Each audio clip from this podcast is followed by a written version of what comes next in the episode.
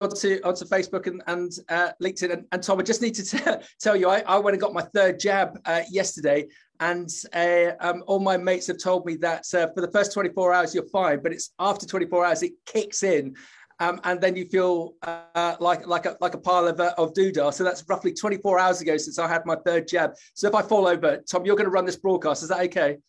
Well, I thought it was supposed to make you feel invincible rather than make you fall over. But uh... well, we well, we, we, see what happens. Hello, everyone. Welcome to myself, Max McGillivray. I'm editor in chief of Beanstalk Global. We've got the great Tom Bradshaw, NFU Vice President, on.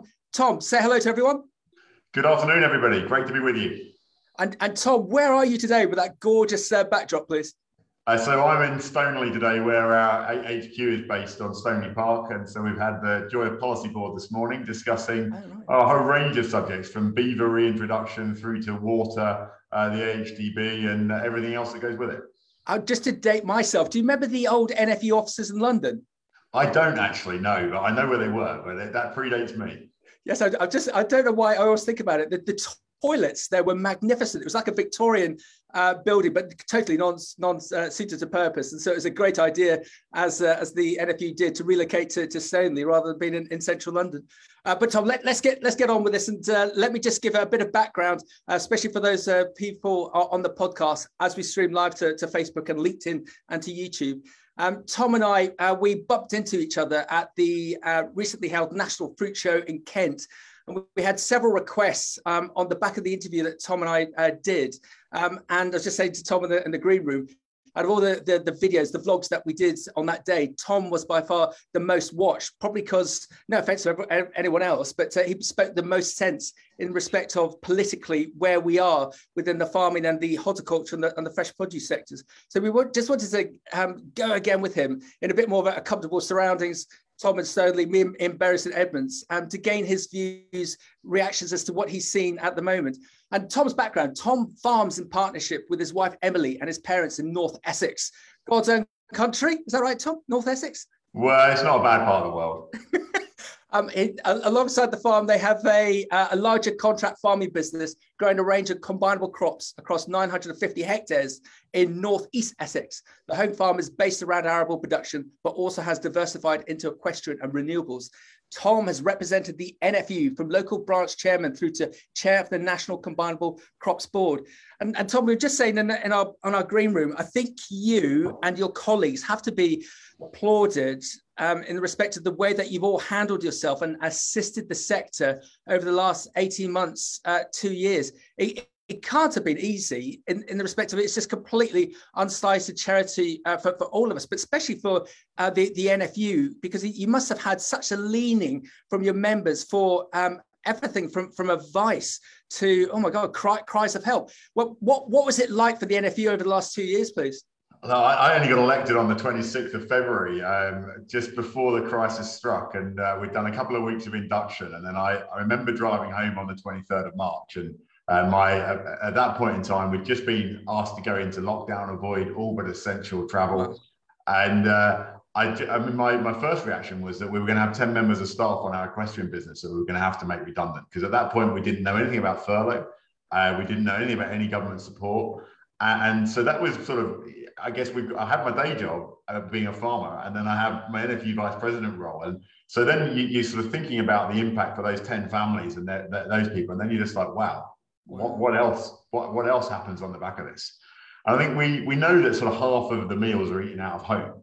And so suddenly seeing the out of home market shut down overnight just gave us a huge replumbing exercise to do. It was never that there wasn't enough food but it was just that the food was in the wrong places and going into the wrong supply chain. So we had dairy farmers pouring milk down the drain, yep. but we had no um, shelves were empty in the supermarkets. And it was a case of how do we get product that was supposed to be destined for the out of home market into retail? You know, government changed competition law so that uh, retailers could work together. And, and there was just an absolute urgency from right from the top of government to do anything they could to try and make sure that supply chains functioned um, I think it was the first time that they'd realized just how fragile our just in time supply chains could be. And look, we all saw, I mean, it's the first time in many generations, and for, you know, for a lot of people watching this, it will be the first time that you were never able to buy something that you wanted. You know, all the way through my life, if I've wanted it, And it sounds, you know, we've been able to have it. You know, we've been very, very lucky. But if you go back to that last week of March, if you wanted loo roll, you couldn't get loo roll. If you wanted milk, you couldn't get milk. And actually, it's the first moment that people have had to think, well, what do I need? What can I live without? And where, where can I get it from? Yeah. And uh, so I think, you know, very, very unique circumstances. And from an NFU perspective, we, we probably never felt we would see another time like that, Max. You know, it was all hands to the pump, you know, working uh, ridiculous hours as anyone does to try and get through what was an absolute crisis at that moment. Um, and then suddenly, where, where we find ourselves today, I genuinely think that the supply chain is just as fragile now as it was then. But the problems we've got in our supply chains today are systemic. They're not something that can be solved by a replumbing exercise. If the supply chain breaks before Christmas, yeah. then it, it, will be significant. It's because there's not enough labor. It's because there's not enough uh, haulage capacity or shipping capacity or whatever it may be. And there's actually no quick fix for that. So whereas before at the start of COVID, it was about replumbing. If we if we get to the point where where the supply chains are you know aren't coping before Christmas, there's no quick fix. Yeah. So on that basis, Tom, are you and the NFU worried about that supply chain uh, for the for the for the short the medium term? Look, we're we're worried about you having choice, you know, or the, the customer having choice because you know, as like I said, we've always had choice and, and, we take it completely for granted that whatever we want to buy will be available on the day we want to buy it. And we're already seeing, if you go into retail at the moment, there's already plenty of examples where you can't buy what you want, whether that be one famous brand of crisps that Gary Lineker is associated with, or, or, or, whether it be, you know, some of your fresh fruit and vegetables, which actually there are supply chain blips at the moment. Yeah. And so we are already seeing it. But the real question is how significant, how serious does that become in the build up to, to Christmas, which I, I, hate to focus on Christmas, but ultimately it's been a key driver for government. Yep. And we know that retail is just so busy in that fortnight in the run up to Christmas. And, uh, you know, it will be very interesting to see how it copes. Yeah, I, think I might have used this expression um, when, when we met, met, up at the National Fruit Show, and I think I stole it from uh, from internally from government that the government is very worried that we are but four missed meals from anarchy. So go back to, to March of oh, I forget many years now, 2020, when there was that concern about no, no milk and, uh, and, and no bread.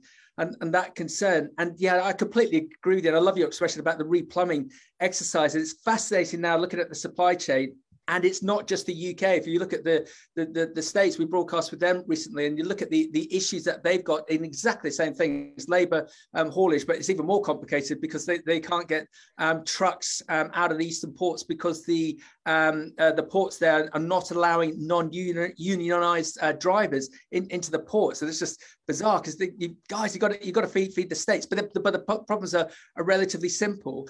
Uh, Tom, you can tell by me, I'm very optimistic. Do you, do you think that actually there's going to be a, a, great learning for all of us, for the NFU, for the farmers, for the fresh produce companies, as we get through, hopefully, um, into spring, summer of 2022, that we can make our sectors better from everything that we've learned in the last couple of years? I think you, through a period of crisis, you always have to learn. Uh, and, you know, I, I like you would um, classify myself as an optimist. Uh, but I think your government need to learn as well. And your business has to take responsibility for what business can do.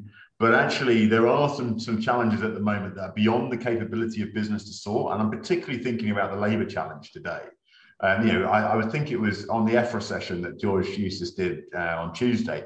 He was saying there's a million and a half vacancies across the economy. Um, and yet we've got the highest level of employment we've ever had yeah. and one of the lowest levels of unemployment we've ever had.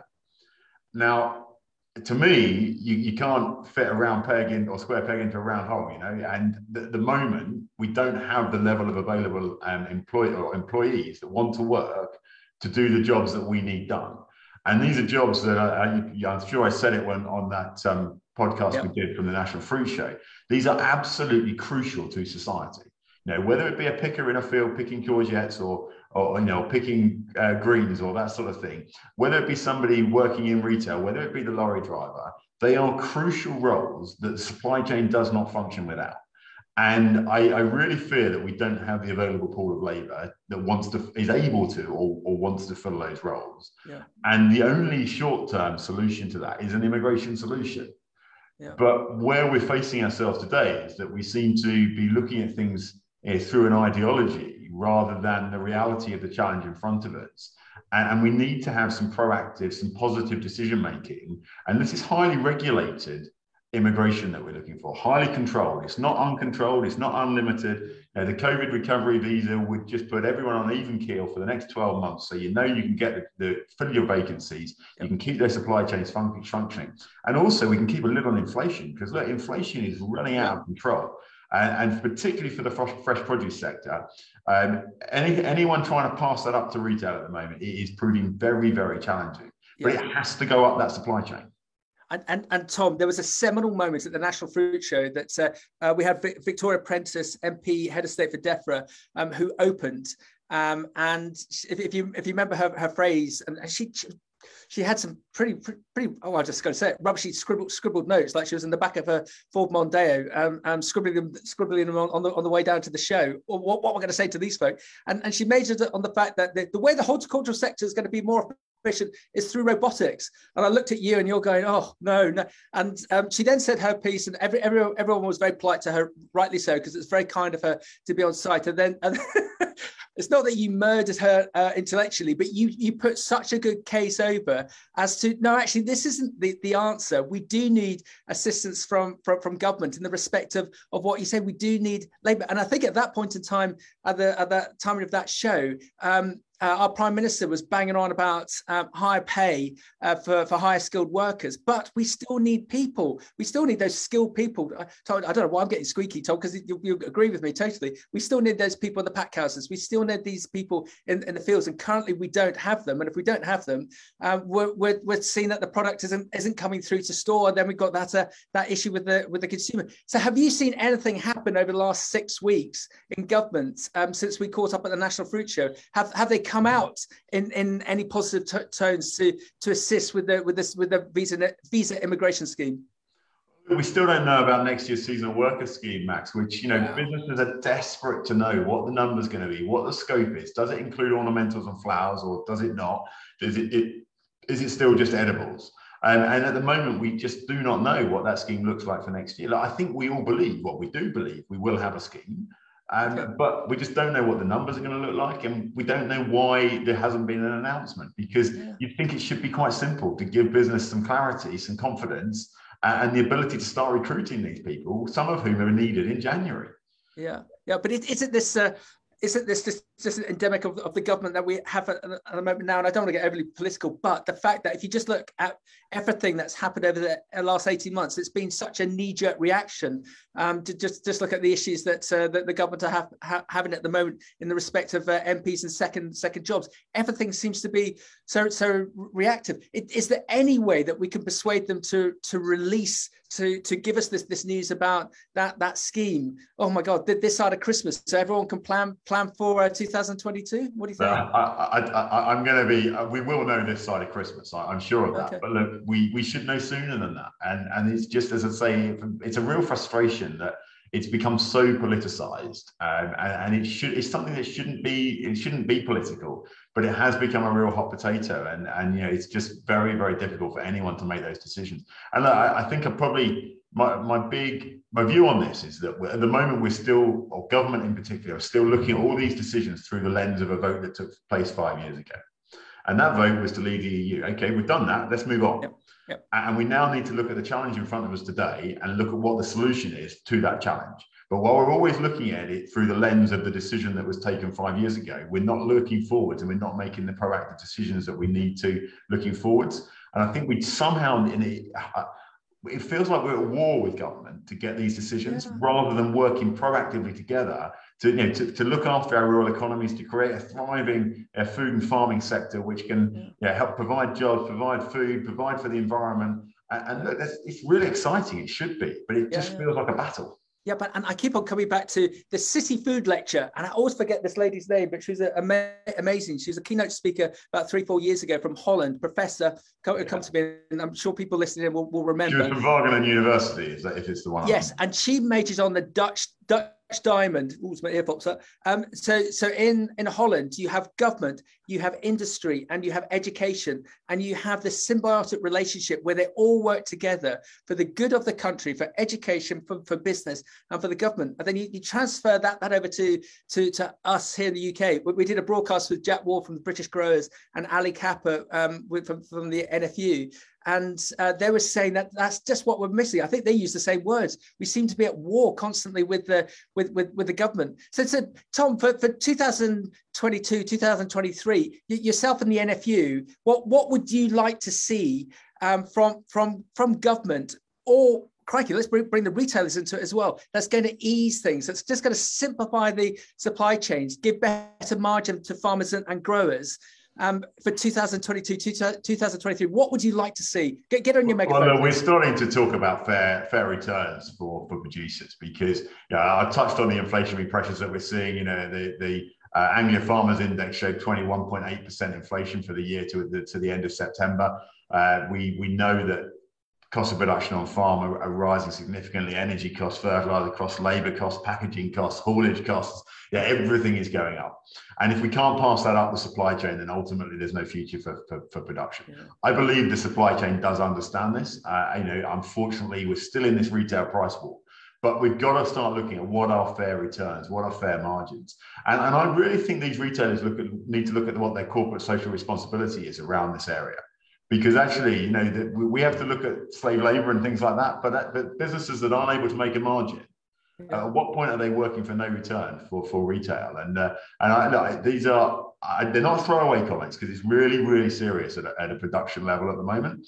But we have got to work out how we can just get these fair returns and start to leverage um, prices at a farm level. Then it's down to retail to set prices at a, at a consumer level. Um, you know, and they're the ones that have to take those decisions. But what we know is that we will be downsizing UK agriculture if we don't get start to see some action.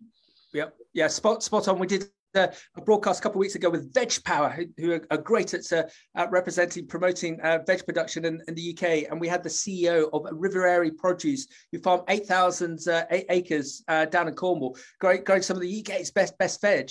And um, the, the, the CEO there, he got very emotional, saying that we just can't go any further because of the, the, the lack, lack, of returns. And it's not that we are looking for huge returns. We just need a little bit more so we can invest in the future, invest in our teams, invest in the soil. And again, we seem to be is it is it not a similar conversation that we're having with the government we seem to be at war with government we seem to be at war in some respects with the with the retailers that they they they they seem to be so uber scared about raising prices in store and, and scaring off the of the consumers. But but Tom, you you'll know know this is a bit like the discounters deep discounting the week before Christmas vegetables. It, it has been shown categorically by the likes of Kantar that that doesn't increase footfall. They're, they're just throwing money off the off the table, and most of that has um, is, has been lost to to to, to the growers. And we all on that on that point, I, I do think that the the one positive of the really tight supply chains at the moment is that retail may not be able to do those veg offers pre-Christmas. Yeah. Because the, yeah. the, the, market is True. so tight that yeah. there isn't the spare spare capacity anywhere in the supply chain to deliver that extra fruit, uh, fruit and veg or uh, fruit, vegetables in that case. So I think we could just see that the tightness in the market is yeah, what well actually said. breaks that model. Well, well said. Um, Tim O'Malley, uh, Group, MD for Nationwide Produce, approximately 150 million pound turnover. We've, we've had him on um, a, a, lot because he's, he's great because he's very very direct. And as he said, um, everyone, this we're in our zeitgeist. We're selling more fruit and veg than we ever have done. Uh, but what other market would sell more um, but charge less? Um, if it was any other sector, if it was mobile phones or, or, or, whatever, they'd be charging more. Why, why are we such weak sellers?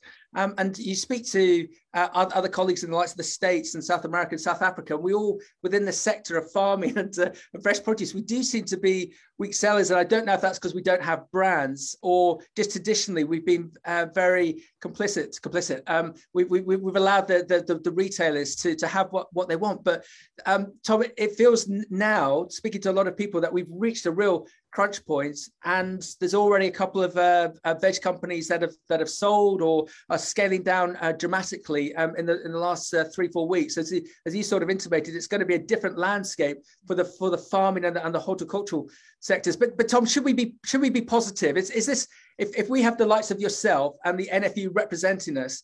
To to to uh, persuade to lobby government and, and the retailers should should we be positive about 2022 and 2023 uh, the reason you've got to be positive is because you know, fresh fruit and vegetable, there's no better story. You know, everyone has to have them. They're, they're a great part of a healthy diet. There's something that we can do really well here in the UK and the you know in the right parts of the country. We've got some great producers, uh, and so look, there will always be a demand for uh, for that fresh produce. Um, but it's got to be it's got to be at the right price, and and you know that's going. They are the conversations that I know are taking place at the moment. A lot of these negotiations are uh, contracts for next year and, and, things like that are, are ongoing. Uh, and I, you know, I, I, I, it's a sector we've got massive opportunity for growth. I've always said if we get the, if we can get water sorted and if we can get people sorted, robotics will come along. Robotics is really exciting, and I am genuinely excited about robotics in certain parts of the sector and in the right time frame but it's not the solution for tomorrow. It's the solution for five years down the road. And, and as long as everyone's realistic about how quickly the solutions can come, then we we can you know, work with that. But while we while if, if people believe the solutions are going to be here next year and the year after, they're going to be incredibly disappointed, and uh, yeah. uh, and you know, they will fail the sector. I'm smiling because I'll I'll, uh, I'll WhatsApp Victoria Prentice now, say that robotics aren't the solution for, uh, for, for next week, perhaps in, in, a few years' time. Everyone agrees with me, Victoria. Hopefully, you agree with me until until Boris.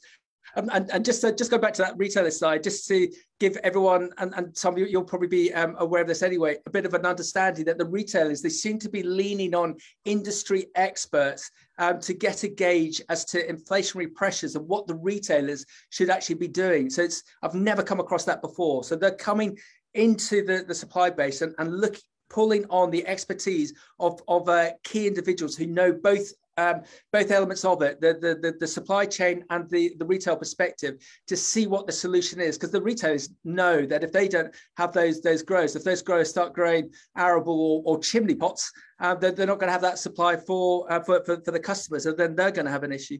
And so what's really interesting here, though, is that you know, if you think probably the last time we had inflation at these levels was 20 years ago. Yep. There'll be very few people inside those supermarkets that have ever dealt with inflation at these levels.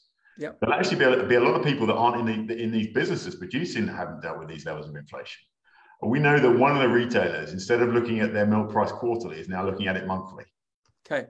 And because they, they've seen the, you know, this inflationary pressure. So, you know, there are signs that, that retail are alive to what's going on and that they recognize they need the product. Uh, and yeah, so I, I, I, think it will happen. It's just yeah when how quickly it can happen. It's, it's I, I, tom it's all about communication isn't it? It's because um, there's always always going to be that uh, uh, customer supply relationship isn't there? But in, in, in some respects it's it's almost like we they, they, we all need to get into a room. They need to get into a room and there just has to be an understanding as to what we all need to collectively do to survive um, over the next six months so that the retailers can can work on that and, and likewise the, the, the the growers can work on it. But but i'm, I'm sure that uh, the likes of again the likes of yourself and the nfu can can assist that. So now i think there, there are some definitely definitely some bright, bright lights but i think there, there might be some dark days um along along the way. Just coming back to the robotics um so just the, there's been the announcement of the farming investment fund uh, so that's, that's that's quite exciting um in, in the respect of uh, farmers will be able to get a grant to look to develop uh, the, the te- technology. Is, is, that something that the uh, the NFUs are excited about as well? Yeah, we've been working on it for, for quite a long while, and I co-chair something called the Agricultural Productivity Task Force with Tim Mordan from DEFRA, uh, which is a coalition of stakeholder groups uh, from across the sector. Uh, productivity is something which is, uh, I, I, guess, my bread and butter. It's what you, you know makes me buzz when I'm when, when you're back in your farming business. It's it's the exciting part of it, and um, so we really get they've committed nine percent of the of the budget. It's about two hundred and forty million pounds a year in total that's been given to productivity spending, uh, and so that is an investment in food, food production. Uh, and it's an area where government believe that we can improve our productivity. There's always a lot of arguments about this, but if you look compared to other countries around the world, UK productivity has fallen behind. Um, so yeah, this is an opportunity now for, for businesses to have targeted investment, and it is very targeted. There's a list of 120 items on the um, Equipment and Technology Fund. But then there's also another fund uh, in the larger grant scheme, which is looking at water, water infrastructure.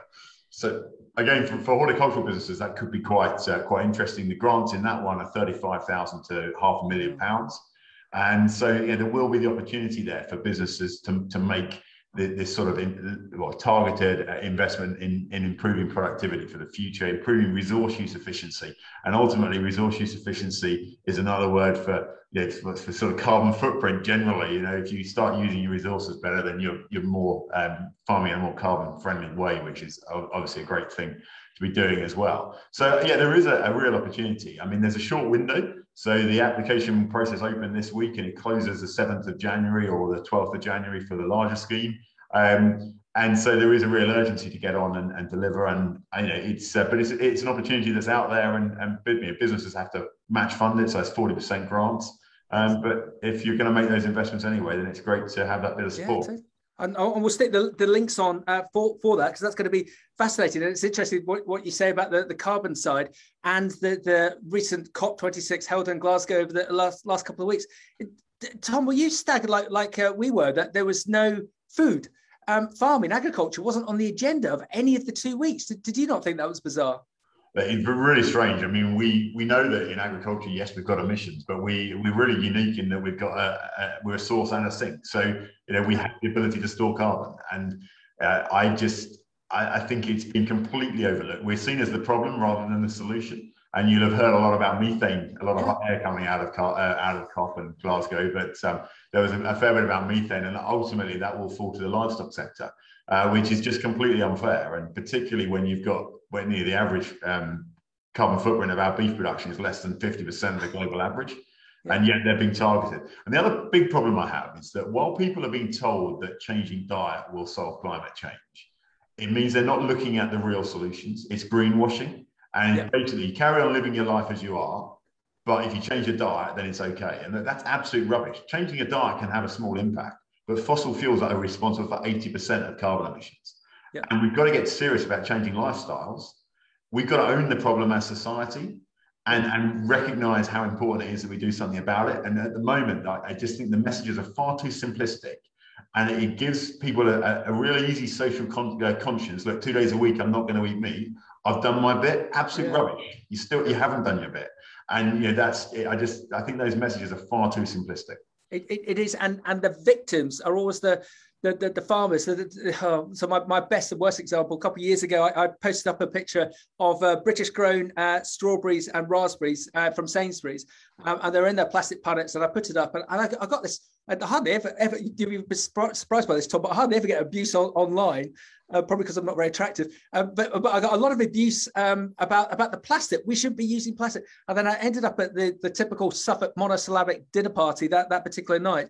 And this this lady, the host, went into me about um, why uh, all your contacts, Max, they shouldn't be using plastic and how outrageous it was. As she leaned against her Aga on 24 7, burning a hole in the ozone layer, two Range Rovers outside, and a swimming pool, outdoor swimming pool that's on for seven months of the year.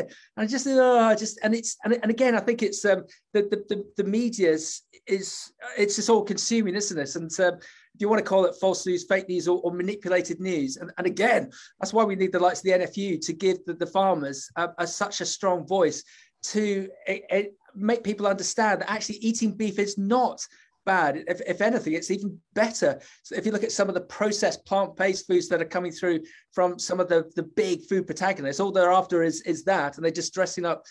Don't say crap, Max. They're, they're just dress, dressing up um, uh, over modified food as um, as plant based. So yeah, we just we need to keep that that message out. Uh, you you, you look at a, a nice steak and it has one ingredient, beef yeah. and you look at one of the plant-based alternatives, it has 20 plus ingredients. Yeah. You know, and I know which one I'd rather eat, to be fair. And yeah. uh, and one a grass-fed steak is going to be far more healthy for me than something that's got all these ingredients that I haven't got a clue what they are. And uh, you know, so it's pretty simple as far as I'm concerned. But um, obviously, I'm a bit, I, am just too simplistic, and I don't understand their arguments. But um, yeah. But are we always are we going to always have this issue? Because you've been in so many talking shops like, like I have over the years about how can we promote agriculture, how can we promote fresh, fresh produce. Is, is it is it's always going to be difficult because um, the UK is, is basically an, an, urban society and the bulk of people haven't done what you and I've done and tripped over, over a tractor tire at six o'clock in the morning um, and don't haven't seen that. They, they don't understand here he comes, Jeremy Clarkson. Jeremy Clarkson has, has, has shone a light on, on the agricultural sector and, and done a fantastic job for us. And, and how bizarre is that, that someone like him would actually give, give us a, a leg up so so many people would, would give would, would have a better understanding of our, our sector. It's the more that we collectively can do, that we can assist the NFU to get that message across that farmers are good and farmers are not bad. Uh, so the industry always feels like it's under attack at the moment. Jeremy Clarkson has done an amazing job. You know, he genuinely has reached an audience we couldn't dream of getting to. And, and you know, the best line out of the whole thing was that I've done all this for 147 quid or whatever it was. You know, it was um, a pittance. And, and, I think that just made people realize that actually it, it's quite challenging. And we don't want people's sympathy. We just want their understanding that, um, you know, that this image of the rich farmer driving his Range Rover is is actually couldn't be further from the truth. You know, always it might be asset rich, but it's certainly cash poor. Um, but the public do support farming. And I think that um, we annually we do a survey, and 75% of, of British public actively support uh, farmers and British yeah. farmers. Yeah. Yeah, so that, that's a really good news story. I also think that if we if we can all work together to just raise the profile of the fact that agriculture is the solution to climate change, and that local sourcing is going to be really important, uh, you know, growing things and producing them here in the UK for the 70 million people on our doorstep generally is going to be a good thing. Okay, there might be some exceptions, but generally, the, the less miles, the less food miles that you have, the better it's going to be. Yep. And that, um, yeah, I, I, sort of say it jokingly, but there's also a, a, a bit of a, a, serious tone to it. That what could be more exciting than feeding the population while trying to solve climate change? Yeah. yeah and that is the job that we are tasked with. Yeah. And we're going to need some pretty clever people coming in to do that. Yeah. And, and so I, I, really do think that we've got a, we've got a hell of a job to do, but there's no reason we shouldn't back ourselves to be a career of choice for the future, because I just think it could be an incredibly exciting time to be coming in, into an industry which probably has been taken for granted. But now there's going to be uh, all sorts of different opportunities. Some of it will be food production, some of it will be biodiversity and carbon storage. And but actually, I, I, I think it's a, a really exciting place to be. Uh, last week, um, Tom, we did a broadcast with MDS, Management Development Services. So if, uh, if, if people aren't aware of them, uh, they take the cream of the crop uh, coming out of the, uh, the agricultural institutions, universities, and they stick them on a, a two-year apprenticeship scheme where they do four secondments with uh, four diff- different different companies. And it's just, just an amazing scheme. It's been going 30 years. And Tom, what I, what I found fascinating with the oh, there's a whole bundle of them. There's about a dozen of them on the on the on our broadcast, um, and half of them had never been involved in agriculture. They didn't come from a from a from a farming uh, background. When I was at uh, Harper back in the day, everyone came from a farming background, and we're picking up now over the last eighteen months as well that people, the younger generation, want to get involved in businesses that can make a difference uh, in the respect of um, um, environmentally uh, on, on, a sustainable basis. And they're not going to be doing that working for Goldman Sachs, but they are going to be doing that for all the farmers that you and I uh, know, um, whether, whether that be growing cereals, whether it be growing beef, whether that be growing fresh produce. So I'm quite optimistic especially with the with the likes of MDS uh, waving that big flag about coming into into the sector, that we're going to have some really interesting people coming in. And I, I, always mention this, Tom, where I'm, I am in Bury, uh, St Edmunds, and a mile north of me, there's an amazing uh, greenhouse uh, that was um, uh, constructed by a, a business called um, uh, Low Carbon Farming. And their, their trick technology, Tom, is that they take the treated waste sewage from the Bury St Edmunds sewage plant, uh, plum, pump it a mile up to to the uh, to the greenhouse. They've got seven Italian heat extractor units that take out the heat. There's excess heat in that uh, treated sewage of about tw- there's a 12 degrees differential. That then heats all the greenhouses and grows t- tomatoes, cucumbers, peppers. The uh, sewage come the cooled sewage comes down, treated, and then gets put back into the watercourse, all treated. And so environmentally, it's brilliant for the watercourses, um, and it's growing some of the best tomatoes in the in the country. So talking about tech, um, yeah, if, if, anyone's looking at this, thinking about uh, about coming into the sector, there, there's so many opportunities to, to get, a, get get a, get involved with. Yeah, Tom. So I, I, completely agree with you. It's a very exciting sector to be to be associated with. And it's from science through to business management and accounts. You know, you can do anything in agriculture. There is no limit to to, to the skill set or the, the, you know, the, the sort of subject that you can be involved in, in, in within agriculture. So there is no limit. Yeah. Yeah. So, so I've got I've got to lead you. What what are you most excited about agriculture over, over the next three, four, five years?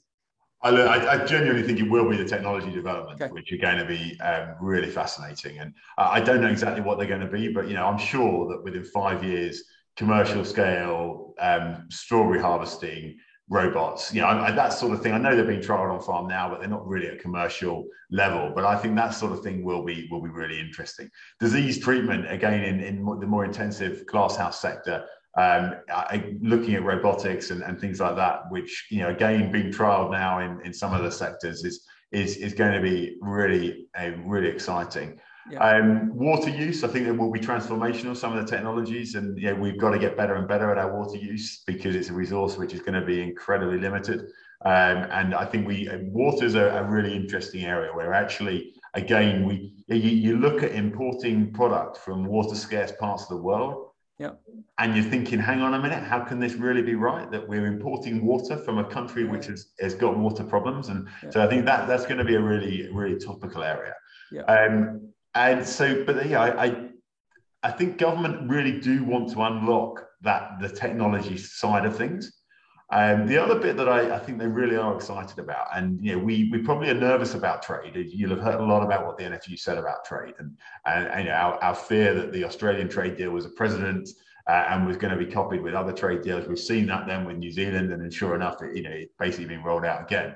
But actually, they really are ambitious for trade. Uh, and I, you know, we have countries around the world that really value the traceability and the provenance of British product. Uh, and that does give us a great story. And so there'll be some sectors, and particularly the dairy sector, uh, where we can really look to build exports and, and, and build you know, that story. Um, and actually, say British farming, you know, people say to me, why are you optimistic about the future? And I, I just think what we need to do as British agriculture is make sure we're the best. It means having the lowest carbon footprint, having the lowest biodiversity impact, or the, the most the best biodiversity impact if we turn it on its head, you know, the lowest environmental impact, and, and actually make sure that what we are doing, we are genuinely world leading it. Yeah. And then that gives us an amazing story to tell, an amazing story to defend British agriculture, to sell it to the public, and to build that export capacity. So there'll be some areas we'll never be exporting it. But there'll be other areas where that will, will, there'll be growth opportunity. And uh, what we need to do is build value. And if we're building value by that export growth, if we're creating competition for retail, because actually there's an export market instead of it just going to retail, that's what helps boost value, helps bring in uh, more cash into the sector, into the industry, and hopefully gives the opportunity for better returns. Yep. Um, so, you know, I, I, am optimistic for the future, but we are going through you know, the next six months. Let's not put any uh, sort of um, false hope. It's going to be challenging the next six months, and uh, we've got to get through this period. And that's the messages that I really hope land with government is that you know, we, we don't want a bailout, but we do need your help to get the policy in place to enable us to be competitive. Uh, and it's really that enabling policy, which I just think is absolutely crucial. Yep. And we haven't seen enough of yet. Yep. Yep. But with it, with your professional lobbying, I'm sure that uh, you'll, you'll be able to achieve that. And, and Tom, th- thank you. That, that was a bit, bit of a masterclass as to where we want to see um, UK agriculture and fresh produce to, to, to, head. So if we can all mirror uh, Tom's Tom's thoughts on, on that, that is going to be um, amazing. A question in um, uh, from a chap called Terry. Uh, could you ask Tom, the NFU has done a fantastic job over the last 18 months. What's the NFU going to look like four or five years from now? Whew. Um, that, that's I hope it's not Terry, who's my uh, the director general that's sitting in the office over there. But if it is, that's a really difficult one, Terry. Thank you very much. And look, we've got to be fleet of foot. We've got to make sure that we're representative for members, that we're doing the job for them. That there'll be difficult decisions we have to make where we've got to lead. And yeah, so it's not all just about representation. It's also about making sure we, we're creating the vision of the future and what the industry can look like for the future. I always say that our job is to create the policy framework to enable you to run competitive businesses. We will never run those businesses for you, but we've got to get the, the building blocks in place to enable you to, to run those competitive, profitable commercial businesses. And so, you know, the, the industry will change. And in reality, there might be some consolidation. But we've, we've just got to, to, to make sure that we are fit for purpose, that we're delivering value for members, and that we're creating the industry and the footprint that we want for the future and, and that we need. So, you know, I don't think we, if we set our stall and say this is what it will be like in five years' time, we'll probably be wrong because I don't think anyone can anticipate exactly where we'll be. But we've got to accept that change is happening, change will happen, and, and make sure that we adapt with it. Yeah, yeah. My, my first job when I fell out of Harper Adams was with the NFU as a group secretary in Chichester, and I've just just seen the evolution of the of the NFU um, since since then. Since then, has, has has been it's been great. So I'm sure it's going to be fit for purpose um, ongoing. How can we help you, Tom? How can we help your colleagues? How can we all collaborate with the NFU on this mission that we've all got to make uh, agriculture, fresh produce in the UK world leading? How, how can we collaborate with you? every one of us has got a story to tell. And you know, there'll be some businesses who take marketing really seriously and are actually genuinely selling their product. There'll be other businesses that load it over the side of a lorry and they think the job's done. And that we we all have an have the, the need, the job to do to promote British agriculture. Um, to you know, when people say what the school should understand, well, actually, are you helping the school understand? Yeah. Are you in there helping with the you know with the lessons? And we give there's opportunities via NFU education uh, to be involved with with that, and you get all the help that you you need to be able to, to get involved with the, you know, those lessons and, and teaching. And so I think every one of us has to take responsibility. And, and you know, the, the most genuine lobbying comes when it's it's us with the policy background or with the, you know, that policy and that expertise you know, with our staff here working with grassroots members on the ground and having those MP meetings where the MPs looking them in the eye and they understand the pain, they understand the reality and it's that authentic voice of British agriculture, which you know, is what our members give us. And that's the unique thing about the NFU is we've got some amazing policy staff, technical staff, but we've also got the membership of authentic farmers that are doing it day in, day out. That that's what I am. I, that I'm, I you know, that's what I'm passionate about is farming. But you know, I'm I feel incredibly lucky to be doing the, the role that I am within the NFU and, trying to create this future for British agriculture. So it's um, no, I think we just all need to take responsibility and not think it's somebody else's job. Yeah, well, well done, and, and well done for applauding your internal team. That they, they are, it's okay to say that they are sort of the unsung heroes within within the NFU farming fresh produce sectors for the for the expertise that they bring bring to all of us. Yeah, no, we're, we're really lucky to have, to have some amazing people that um, do the they, they do the hard grind, and we're the ones that get to sell it publicly. You know, that's the reality of the way office holders work with our team yeah. here. Is yeah. that um, yeah, it's detailed policy development, uh, and then we we have to sort of yeah get the get the political support and the, do the lobbying and everything. But it's yeah. an amazing relationship, and uh, nobody we we often hear criticism about well why aren't the NFU doing this, why aren't the NFU doing that? But what I would say, if you take the NFU away over the last two or three years, who would have been making those uh, those points? Who would have been having those conversations? And so we'll never be perfect, but by Christ, I think it'd be. You know, we've been been doing a really good job at making sure that farming is it's front and center a lot of these discussions, which it, you know it, it hasn't always been, and it is now. Yeah, we're in safe hands with with yourself. Uh, two final questions before we wrap up, um, uh, who's this? This is Jonathan asking: Is Tom going to be attending any of the upcoming events, like uh, the, the, the the potato event and also Oxford Farming Conference in the new year? Um, are we going to see Tom at any of these events? Tom, I will be at Oxford. Yes, yes, I, as I'm at Oxford for the full full conference. Excellent. And uh, just to wrap up, this is Terry again. Um, at the National Fruit Show, I, I, asked you what your fresh produce was, uh, your favorite fresh produce, and you rightly so said a, a lovely crisper apple because we were at the National Fruit Show. Uh, Terry wants to know what's your favorite color of tractor? Oh, um, that, that is, uh, I, am not sure if Terry has just converted himself into a four year old boy because that'd be the sort of, sort of question I'd be asked by my little boy Harry. Uh, but, uh, but we have red, we have green, uh, we have yellow, um, and uh, as long as they'll give me a deal, I don't really mind which colour it is. To be, to be fair. Excellent, Tom. As ever, you've been uh, you've been brilliant. Uh, we'll link uh, yourself the NFU. We all must help Tom and his colleagues with the NFU, uh, especially over the next uh, six months. We need their professional expertise, guidance, and lobbying to create create the change that we all want to see. And uh, Tom, we look forward to seeing you at the Oxford Farming Conference in January. Tom, thank you very much. No, great to join you. Thank you, Tom. Thank you. 拜拜拜拜。